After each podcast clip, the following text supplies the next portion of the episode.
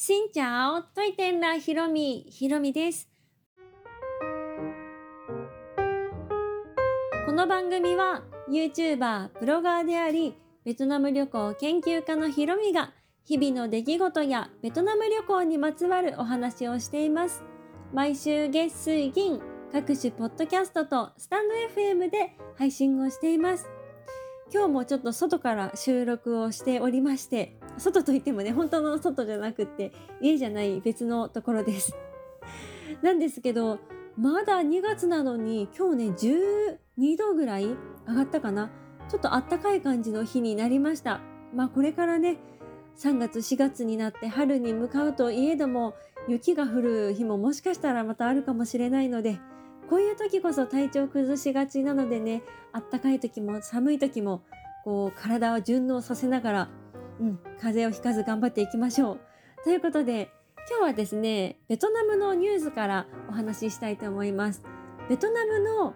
旅行に行けるかどうかっていうお話なんですけど、ベトナムで来月のさんがつじゅうごにちからベトナムの観光市場が開放される方向に進んでいるというニュースがありました。これはベトナムに旅行に行けるようになった、やったーというお話ではなくてですね、ベトナムの文化スポーツ観光省というところが、まあ、観光市場をこう広げていきたいとベトナムの首相にお願いをして提案をしている状況です。ベトナムって今までもいろんなフーコック島だとかダナンとかニャチャンとか、まあ、そういった観光の都市が外国からの観光客を受け入れするというニュースがあって、実際に今開放しています。ニュースがあってからそれが実際に開放が実現するまで結構時間かかったんですけど、今はね日本人は行けないんですけど、ロシアとかアメリカとか韓国の方からね観光客を限定的に受け入れている状況です。今回のベトナム文化スポーツ観光省の提案っていうのは、その旅行のパッケージを今ね、まあ、旅行行けるといえどもベトナムの現地で過ごせるエリアが制限されていたりとか、あともしねコロナ持っている人たちが観光に来てしまった場合、そこからまあいろいろ広げてほしくないということでベトナムになのかかんかな滞在しなきゃいけないっていう義務があります。でいちにちふつかで帰られちゃうとまたそこで蔓延して蔓延してって続いちゃうから、まあ、一応ねワクチンパスポート持った人が来て、まあ、隔離っていうかね、まあ、限られたエリアでその旅行を過ごして、である程度の日にちをここで過ごしてから自国に帰るという風な、まあ、結構ね厳格な決まりが決まっています。これをちょっと緩和させようじゃないかということで、それがねさんがつじゅうごにちからどうですかといった提案ですね。こういったね嬉しいニュースが舞い込んできたんですが、これが実現するかどうかって私が考えたところ、うーんちょっとまだかなって言った感じはします。というのも理由はみっつあって、ひとつめはこの規制緩和自体はとてもいいことで、まあ、もちろんねこれからコロナが収まっていったらそういういい方向に向かうのはわかるし、いずれはこういう方向に向かうとは思うんですけど、外国からの観光客受け入れを再開します。風国島を再開します。どこどこ再開します。いついつからいついつまででこういったプランでこういった人たちが来れますっていうニュースがね何回も報じられてきましたで私ねそういうニュースがあった時嬉しくって、みんなにこういうのあるよってこう拡散とかもしていたんですけど、結構それがおじゃんになることが多くって、でこのね今観光客受け入れしていますけど、それも実は去年の夏ぐらいかな、結構前から言っていたんですけど、実現したのは割と冬の方で、うん、ちょっと遅れて実現したといった感じなので、まあ、いずれ実現するだろうけれども、まだ県県パの県県のこう続きみたいな、うん、パまではもうちょっとっていった感じなんじゃないかなと思っています。でふたつめはコロナの状況がベトナムに限らずですけど本当にコロコロ変わっていって、それによってねオミクロン出てきてまた入国難しくなったりとかってあるじゃないですか。そういう影響もあってかなかなかうまく進まないだろうし、このニュースを見た限りだとこの観光省のところが首相にお願いをしたといったニュースなんですね。うん、まだまだお願いベースといったところなので、うん、まだこの話が進むのはもうちょっと先じゃないかなと思ったりもしますね。みっつめはベトナムのニュースって、地下鉄の建設を思い浮かべていただいたらすごくわかりやすいんですけど、ベトナム初めての電車が去年ハノイに開通されました。で、この開通もね、何年か遅れてやっとの開通なんですね。最初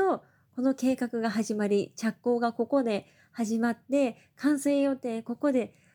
開通するのがここですっていう風にガンってこうニュースで出てくるんですけど、実際その通りにいかずに、もうちょっとで開通だよなとか思っていたら、急に来年になりましたとか、再来年になりました、延期になりましたっていうのが何回も何回もあって、去年ハノイね、メトロが開通しましたけど、もうね、多分皆さんベトナム知っていらっしゃる方は、やっと開通した、本当に開通したといったぐらい、みんな待ちわびているような感じだったんです。で、今回のニュースもね、こういった風に向かってますよっていうことは嬉しいんですけど、こっからこう開通、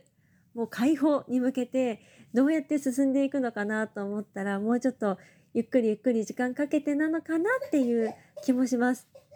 去年のハノイの地下鉄開通に関しては、本当はしがつさんじゅうにちぐらいに開通するって言われていたんです。で、その日をね、私もすごく楽しみにこう待っていたんですけど、しがつさんじゅうにちになっても、ね、この開通する日とかその前々日とかになっても、全然ハノイのメトロの情報が全然流れてこなくってですね、うん、普通だったらもうできますよとか、お知らせのこうニュースとかあったりすると思うんですけど、それが全くなくって、で、結局ね、そういう何告知みたいなニュースがありませんでした。だいたいコロナの影響でまだ開通しないみたいですよっていう噂があるっていうね、感じの情報はいただいたんですけど、ニュースでね、この日に開通しますって言っていたのに、その日に開通しないことがもう、まあ、普通なんですね。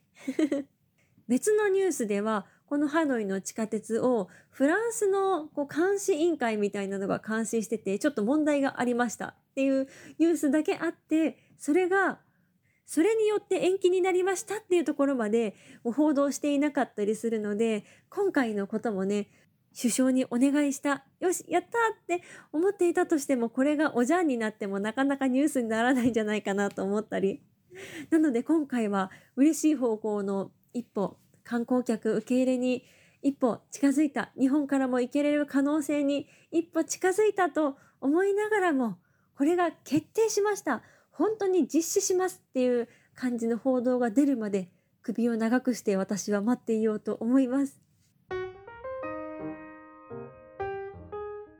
いずれにしてもね、とってもいいニュースなので、まあ、ベトナムに限らず、日本も他の国もたくさん観光客が行けれるようになったらいいですね。ちなみにコロナが明けたら一番皆さん何がしたいですかっていう質問のいちいが旅行らしいです。だからこの旅行ができる日を皆さん楽しみに待ちましょう。